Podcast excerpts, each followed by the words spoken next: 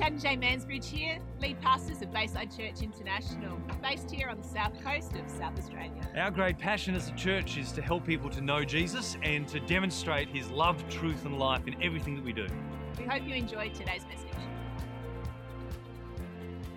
You heard Caleb share uh, on video news earlier. We're basically dubbed this month Flexible February.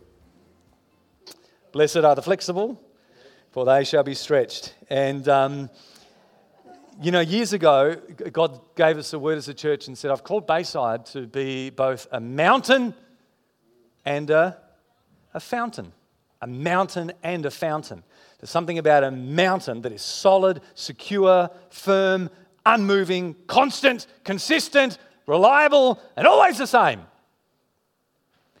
But when it comes to a fountain, it's flexible, it's moving, it's, there's backs and ebbs and flows, it's life giving. This is really where the life is found. This is where the protection and security and confidence is found. But the life giving power comes from the ever flowing water of God's Spirit. And God has said to us that we are essentially to be a church like that. We are to be both firm and flexible, we are to be both secure and spontaneous uh, because uh, that is something of the nature of God. And so, uh, as we kicked into the new year of 2022, there's been some things that we are committed to and we will remain committed to. We've got Nick Reski, as we heard, coming in a couple of weeks. Uh, you can handle the truth if you didn't do it last year. That course is coming up. Uh, we're also very set in September this year. Put this date down September 18 is a Sunday. We'll be celebrating our 20th birthday as a church on September. 18 this year, officially our birthday party. Okay, we'll be then. However, uh, as all the ladies know, there's no such thing as a birthday. It's a birth month, isn't it? Or a birth year. Yes, yes. So, one thing we were supposed to do today on the first Sunday in February was launch something of our theme for the year. Uh, the intention, hence being, over the flexible fountain side, uh, the intention of this Sunday was originally to talk about 20 and 22. Uh, we as a church are celebrating this year, our 20th year in 22. When you came in this morning, you may have noticed on the entryway a, a phrase that we've put up there with 20and22.com uh, written down there that simply says, God is with us in every changing season. God with us in every changing season. That came out of a, uh, of a preach a few months ago from the book of Acts, but very much this firm and flexible thing. We need to be flexible in life because there are changing seasons. Da da da. Da da da da da. Okay, winds of change. See? 5% of the people in the room got that. Winds of change. And then, but there's also God is with us. There are constants.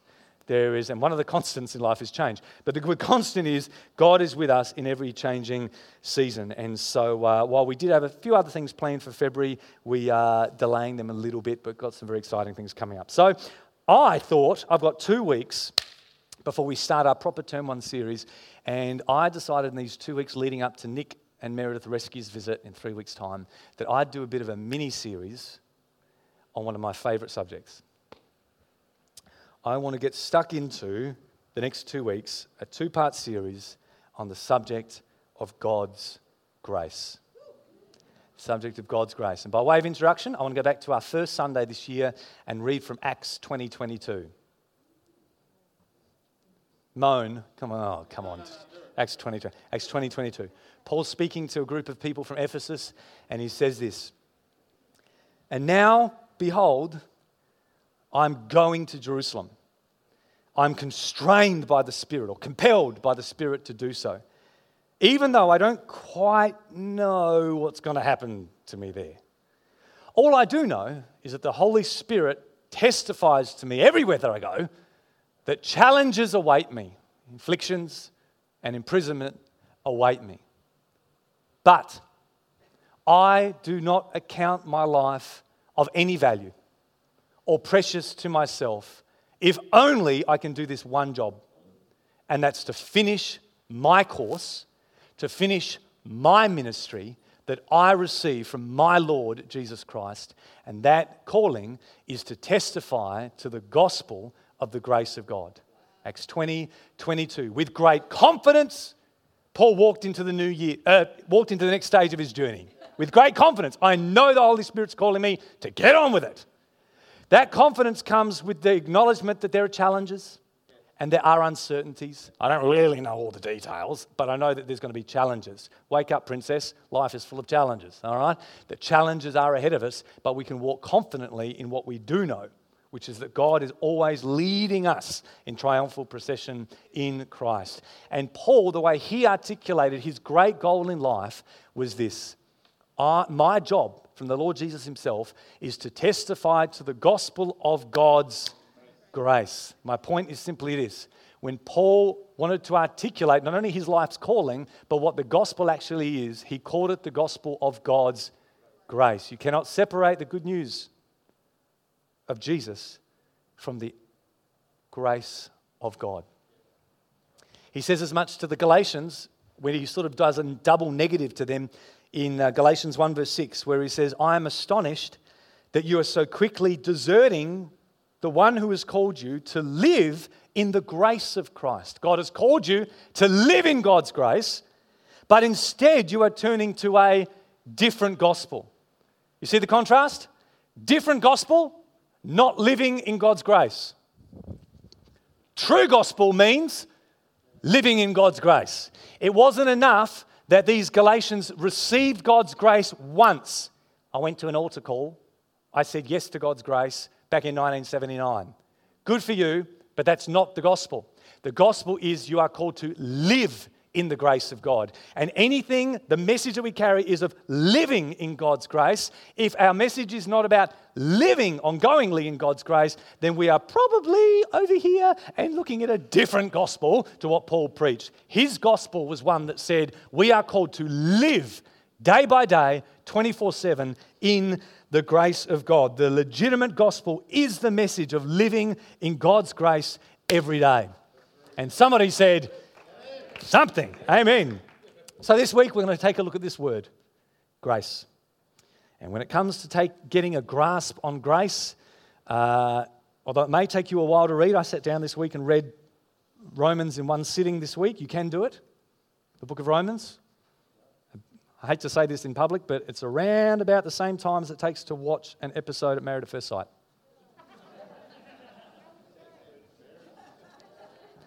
So you consider what's a better investment of your time. But at least the book of Romans, 24 times at least in those 16 chapters, Paul mentions the word grace. Grace, grace, grace, grace, grace, grace, grace, all the way through the book of Romans. And so your homework this week is guess what? To read through Romans. If you have a Bible, turn to Romans chapter 1. Uh, but before we look at that, we really should define our terms. What is grace? What is grace? Well, the Greek word, because that's the Bible we're reading, the part of the Bible we're reading, is charis. Okay, you might have heard that term. And around about 80% of the times we see this used in the Bible, it's the English is rendered grace, but sometimes it's not. 20% of the time it's not. Other times the word is rendered favour. So it kind of gives us a clue what grace means when we know what charis can mean. It can mean favor. And so in the Christmas story, the angel comes to Mary and says, Blessed are you, Mary, you have found favor with God. You've found grace with God. Okay, there you go. Jesus, as a boy, Luke says, grew up in favor with God and man. The word there is grace. He grew up in grace. In fact, in the book of Acts, when Felix, who's a politician, wants to do a favor for the Jewish people, he holds Paul in prison. He holds Paul away in prison because he wants to do a favor, a political favor. The word there is grace. Okay? It doesn't really make sense to translate it grace, but it's charis. It means favor. Uh, if you look at Paul's letters, sometimes the vast majority of the time he uses this word, and our English translators say that it's grace. Sometimes they translate it thanks or gift. So when Paul is carrying a financial gift from one church to another, he says, I am carrying that grace. Oh, that's interesting. I'm carrying that charis. It's a gift that you've given, it's grace. Other times, he uses the word thanks, like when he says, Thanks be to God who always leads us in triumphal procession. The word there is grace. Grace be to God. What's the point, Chad? The point is this you know what the word charis means and have a, something of an idea of what grace means by the other alternate words that may fit it. We know, just by those definitions, grace has something to do with favor, gifts of blessing generosity, something that comes from a heart of gratitude. This is something to do with that Greek word that we often call grace. But I've pulled together, with the help of a Kiwi friend, some Christian authors' attempts to define grace.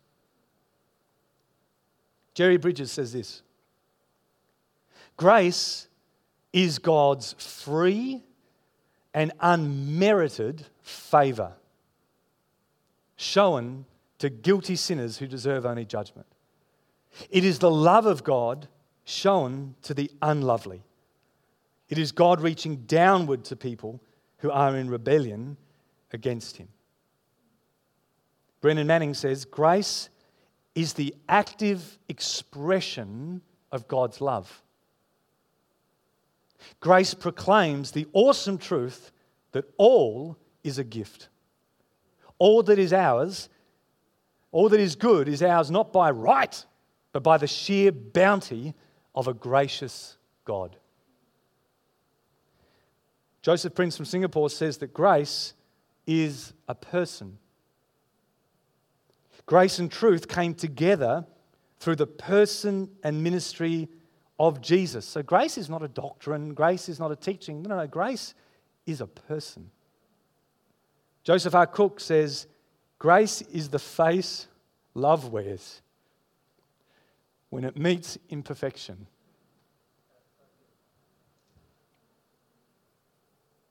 That's my favorite. Grace is the face that love wears when it meets imperfection. Nothing like a 18th century Methodist to get straight to the point. Dudley Hall, grace is a message. And it's a message of unconditional love from the Father of the universe. It's the free offer of eternal life.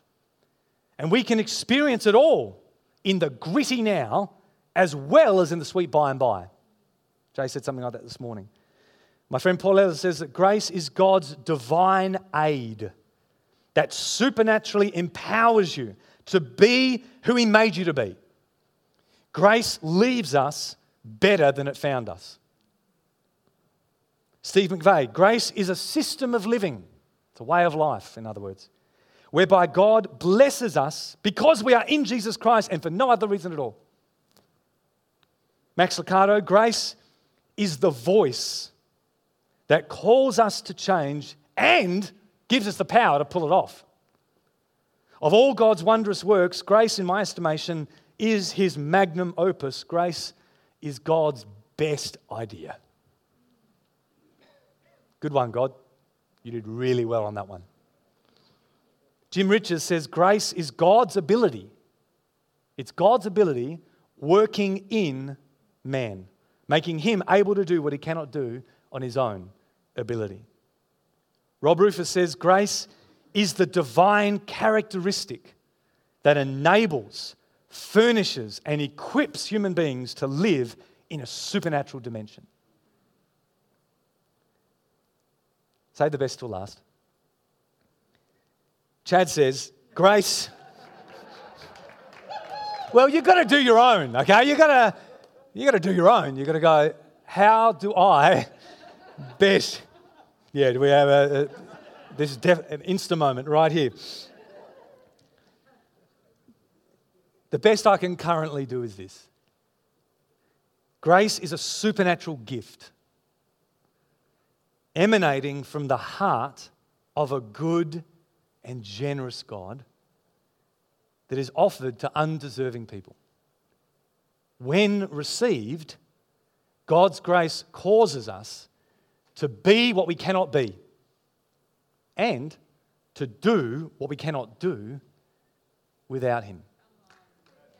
When received, God's grace causes us to be what we cannot be and to do what we cannot do. You see, like any gift, because grace is a gift, remember that's one of the words that charis can be defined as. Like any gift, grace is no good to you unless you receive it.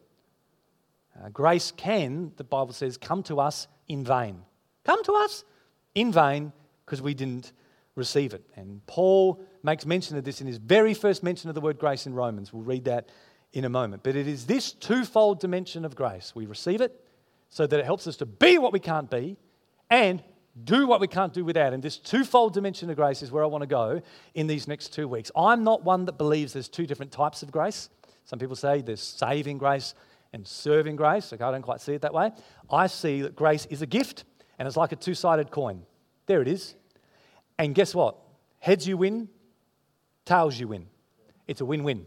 And when you look at one side of that coin, you get the acceptance of God. Grace causes you to be what you can't be.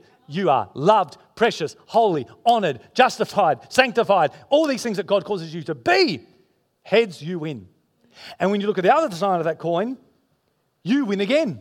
Because grace causes you to do what you cannot do. So you are empowered to live a supernatural life with giftings and abilities to persevere and endure and be an overcomer in life because that, that's the package of grace.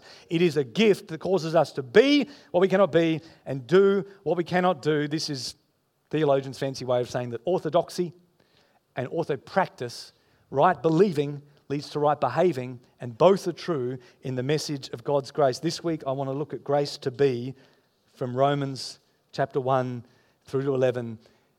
Buckle in. No, we're not going to read the whole thing, don't worry. Grace to be. We're going to start in Romans. The very first mention of charis in the epistle is Romans 1, verse 5. Through him, we received grace. Be more interaction? We can you say received grace? Good job. Through him we received grace. And, in Paul's case, apostleship to call all the Gentiles to the obedience that comes from faith for his name's sake. And you also, by the way, are among those Gentiles who are called to belong to Jesus Christ. He says, To all in Rome who are loved by God, called his holy people, grace and peace to you from God the Father and from the Lord Jesus Christ. The first mentions of this word in this letter. Paul re- describes grace first and foremost as something he received grace and apostleship. I've received God's favor and I've received authority to distribute something on his behalf. And this grace that he shared in his pronouncement to them is something, sorry, this grace he received is also something that he can pronounce and give to others. And so at the start of this letter, he said, Listen, I've received grace and I pronounce grace over you, grace to you. Grace to you, grace to you. The letter finishes, chapter 16, verse 20, by saying, Grace to you also. Grace is a gift to be both received and shared with others. He wanted that gift to be received by others also. Grace is to be received. The gift of grace may be free, but it's no guarantee. If you want it, you've got to receive it. And as you continue through Romans, Paul makes very clear that the way we receive God's grace, given freely, is by faith, is by trusting, is by humbly saying, I hear you, I need that, yes, please. Humbly saying, I'll take it. I'll take it. Lord, I receive. And this receiving, if you get your computer program and you click on the link, link receive, it's the Greek word lambano, which means to aggressively laid hold of. So to receive God's grace is very active. The word there means to aggressively lay hold of it, to take hold by actively accepting what is available or actively accepting what is offered.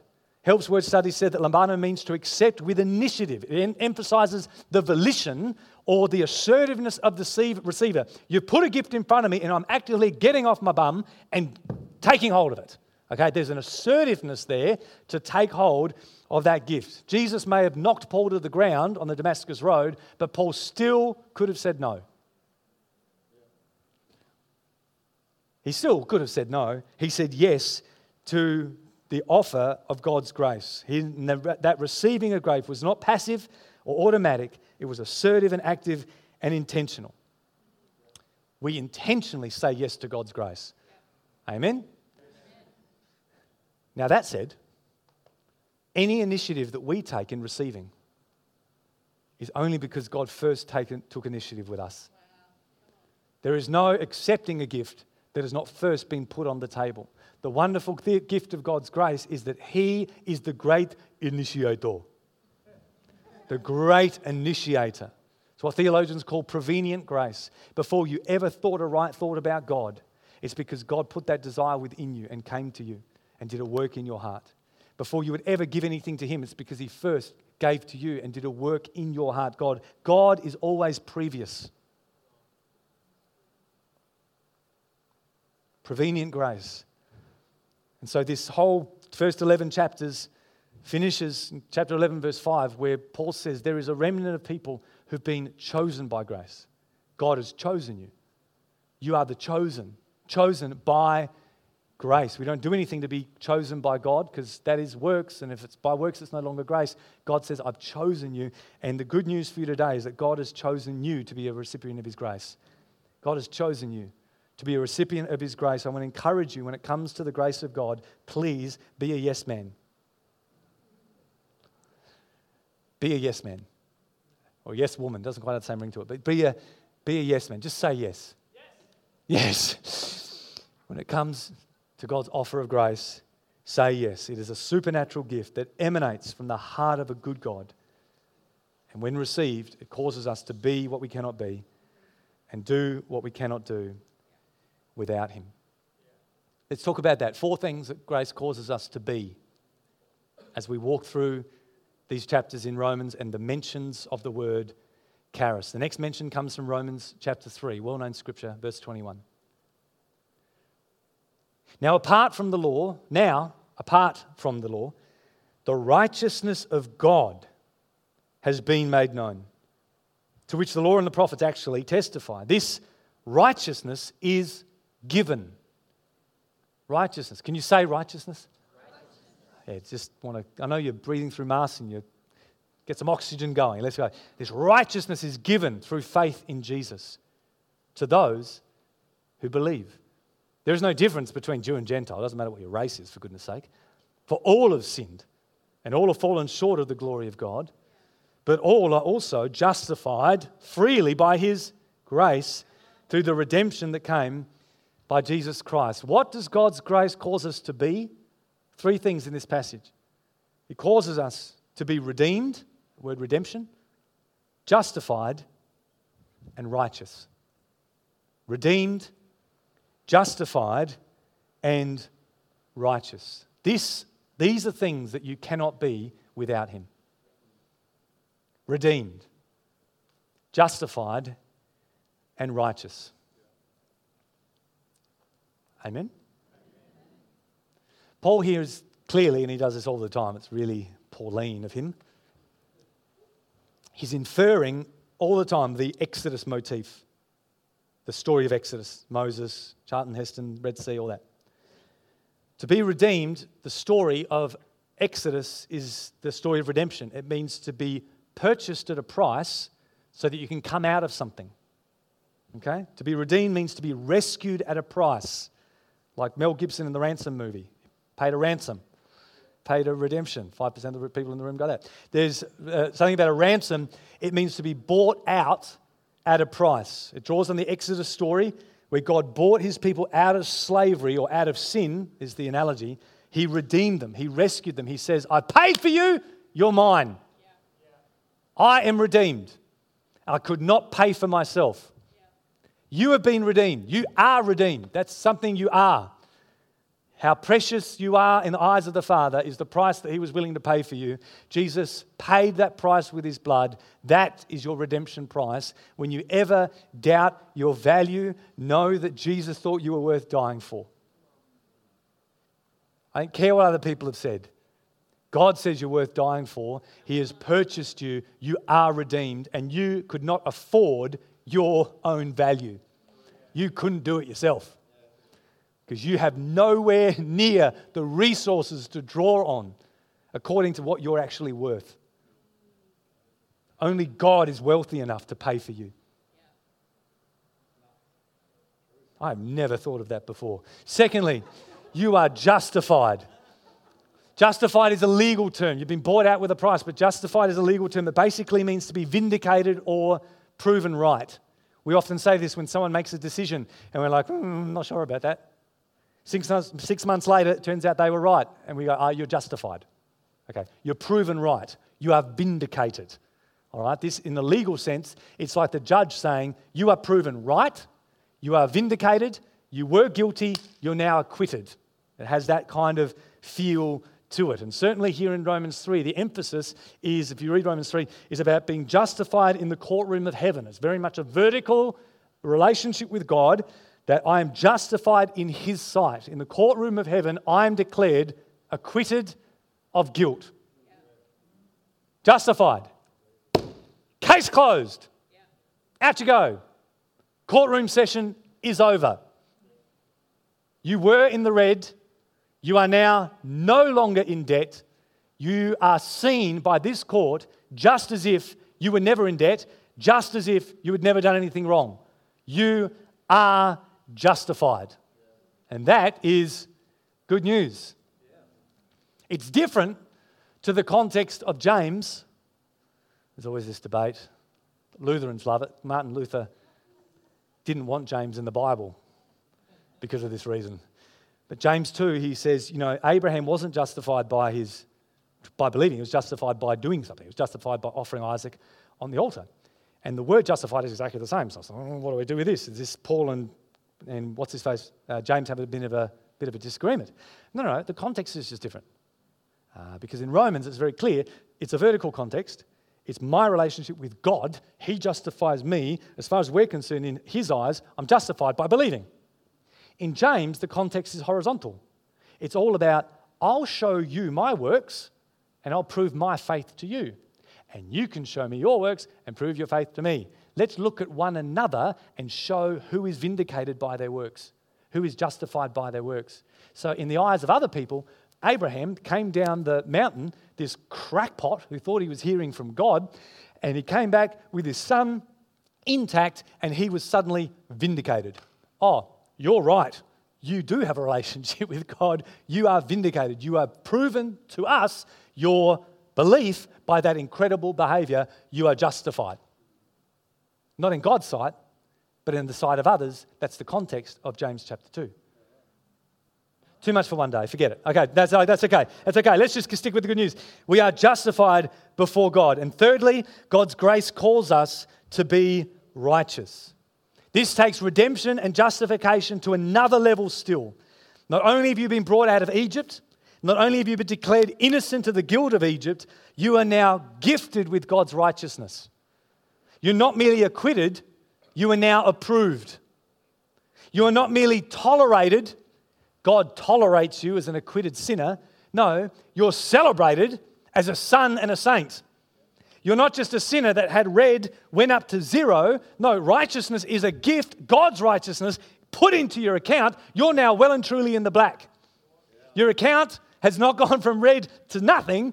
Your account has gone to the righteousness of God. So when God looks at you, He just doesn't see you as a forgiven sinner, He sees you like He sees Jesus.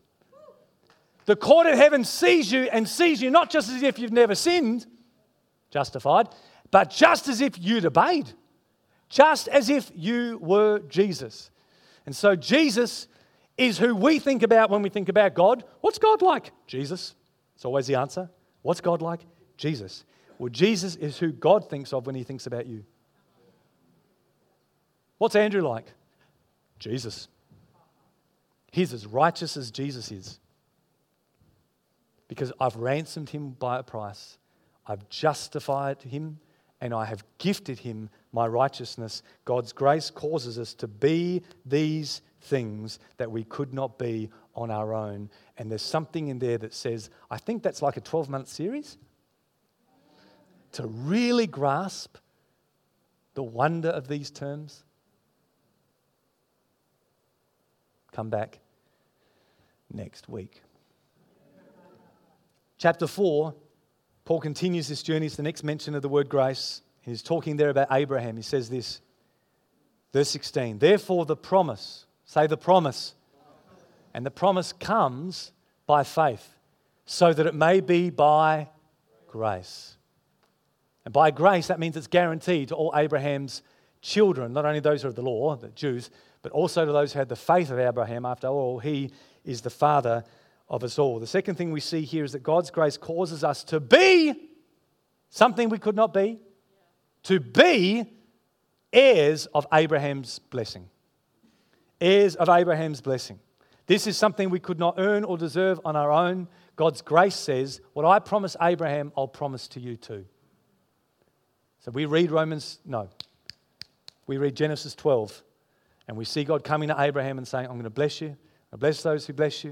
I'm going to look after you everywhere you go. You'll be a blessing to the nations. I'm going to give you a land, give you the world to inherit. These are my blessings to you. Those promises are yes in Christ, and you and I say, Amen, they are mine. God, grace causes us to be heirs of Abraham's blessing. And it doesn't matter if you do a DNA test and there is not one skerrick of Jewish blood in you in your history. You've all got Viking in you. That's all I ever hear about those DNA tests. We're all Vikings somewhere. I want to do a DNA test and see if I've got Jewish heritage in me. It doesn't matter. You are Abraham's children and heirs of Abraham, not because your natural descent can be traced back to an Iraqi three and a half thousand years ago, but because, four thousand years ago, but because you are in Christ. God's grace says you are an heir. What I promised Abraham, I've promised to you, and you've inherited that. It is a gift of God's grace. Amen. The next chapter, chapter 5, next mention of grace. Therefore, verse 1 since we have been justified through faith, we have peace with God through our Lord Jesus Christ, through whom we have gained access by faith into this grace in which we now stand. Grace is a place that we stand in. This is a positional statement. Ultimately, it's a covenantal statement or a spiritual statement, if you like. See it this way Your security in heaven is guaranteed. And that is applicable today. Because in heaven today, we come to the throne room of grace. It is a throne room of grace, and that is a grace in which we now, one day I'll die and get to the throne room of grace. No. Now we have access to the throne room of grace. We stand in the place of grace. It is a positional statement. We are secure, secure, secure there in the spiritual realm. Continues in verse in chapter 5 from verse 17. It talks about Adam. It says, If the trespass of Adam, death reigned through him, how much more will those who receive, there's that word again, God's abundant provision of grace, could talk about that all day, and of the gift of righteousness reign in life through Jesus Christ. What's your point, Chad? Two things in this chapter on grace. Grace makes us secure there. My position in heaven is locked in, baby. I stand in grace. I'm secure there, and I am successful here. Because here I reign in life through grace. God's grace for you, that empowering presence in your life, causes you to be successful in this life. He has called us and empowered us to reign. Reign in life. We are secure there and successful here. Amen. I'm successful here. I am more than an overcomer. I'm not in my circumstances, I am above them. I have challenges, I have issues, I face difficulties, but every time I face a difficulty, that difficulty faces me. And greater is He who is in me. Because I have been empowered to reign in life. I'm successful here, secure there, and successful here. God has not given me a spirit of fear. And so I walk through this life knowing that there are challenges ahead, but knowing that success, I am a victim of success. Because surely goodness and mercy will follow me when I get to heaven. Surely goodness and mercy follows me all the days of my life here.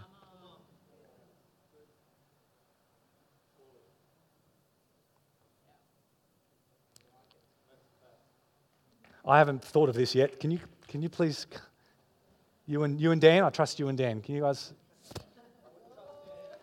This is not planned, people on the, on the camera. Goodness.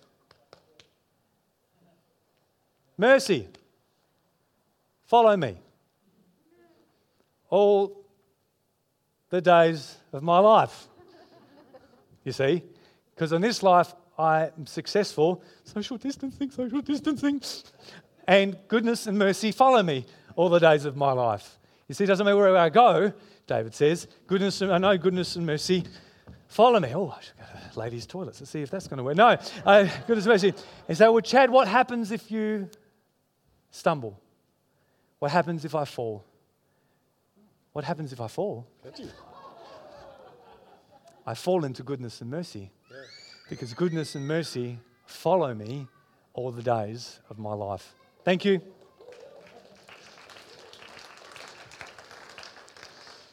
That was for free. Lastly, Romans chapter 6, last, next mention of the word grace. Verse 14, he says, For sin will no longer be your master. This is again Exodus language. Pharaoh will no longer be your master, that kind of thing. Sin will no longer be your master. Because after all, you're not under the law, but you are under grace. What then? Shall we sin because we're not under the law but under grace? Mm-hmm. Don't be stupid. It does, that's the Aussie version. Grace causes us, lastly, to be free. Grace causes us to be what we cannot be and do what we do, cannot do without Him. Grace causes us to be truly free. Specifically, and this is Romans, if I chose another book in the Bible, we'd bring in a whole bunch of other stuff on grace, but just walking through Romans. In this theme here in Romans 6 and 7, it talks about being free from sin. He draws here again on baptism, Red Sea, that whole kind of imagery. And the salvation experience is like a second Exodus. This is a theme, as I said, through the New Testament, where sin is not your master means that Pharaoh is not your master. Pharaoh is no longer your master because you've come out of that government now. And so you are free from sin. So it means you're free from the place of sin. I've brought you out of Egypt. You've come out of sin when you came to Christ. It's a bit of a theological concept, so it's a bit weird. But imagine sin as a place like Egypt. When you came to Christ, you came out of that place called sin. When you came out of that place, you also came out from the power of sin. Because when you're not living in Pharaoh's land, you're not under Pharaoh's rule. He ain't got no power over you. So you are free from the power and the pull of sin unless you think, keep thinking Egyptian. Okay, so that's why we're free from the power of sin, but sometimes it takes us a while to actually come to terms with that and live out that freedom of the power of sin. But it's yours, it's a gift, it's grace, it's given to you. Sometimes we just have to mature in that. And ultimately, of course, it means free from sin means we're free from the penalty of sin because it's this chapter, chapter 6, that says the penalty or the wages of sin is death, cutting, cut off from the God of eternal life. Sin will not break your relationship with God because Jesus' blood took care of that. And the penalty of sin, the power of sin, and ultimately, first and foremost, the place of sin has been given, freedom from those things has been given to you by grace, which is why grace grants us the gift of eternal life. The wages of sin is death, but the gift of God is eternal life through Jesus Christ. See, one of the reasons that this subject is so important is because it deals with eternity. It is something that we live out in the here and now, but receiving God's grace is something that has eternal ramifications for you. And if you're here today and you've never received the gift of God's goodness from a benevolent, emanating from a benevolent, loving heart, given, offered to undeserving people, if you have never received that grace, which will cause you to be what you can't be without Him righteous in His eyes, justified like you've never done anything wrong, ransomed to Him, causes you to be secure and successful. If you've never, even once, uh, consciously received that grace, you can do that today. A simple acknowledgement that Jesus is who He says He is. That as we were sharing communion, as Brooke was sharing us before, when Jesus died that death on the cross, he paid the price to have a relationship with you, and you can receive that today simply by saying, I accept. I accept. ABCs of receiving from God. A, acknowledge Him. Just acknowledge. Just go, God, you're real, and I acknowledge this reality. B, believe Jesus is who He says He is. The one, believe He died for you. Believe he was raised from the dead for you. Those things are true. Believe that today. And see, just begin to cooperate. One of the easiest things you can do to cooperate is say out of your own mouth, I receive. I don't understand the fullness of the gift. It might be wrapped. I don't quite understand what's in there, but I receive. I receive from you today. If you've never done that before, I would encourage you to do that today. But my main encouragement to you today, as predominantly a believing community, is to do that every day. The message of the gospel is living in His grace every day, not as a one off, but living in His grace day after day. So Paul can say in Romans 8, What shall we say to all these things? If God is for us, who can be against us? God did not spare his own son, after all, but he gave him up for us all how will he not also now with Christ graciously give us all things? Graciously, charis, in the future tense. You see, God was not just gracious once 2,000 years ago. He is gracious today, and He is gracious in every tomorrow that you face. The God that demonstrated His grace at the cross 2,000 years ago will graciously pour out grace upon grace upon you in all of your tomorrows. And so live in God's grace every single day. Don't fall into the Galatian trap of believing a different gospel. Amen.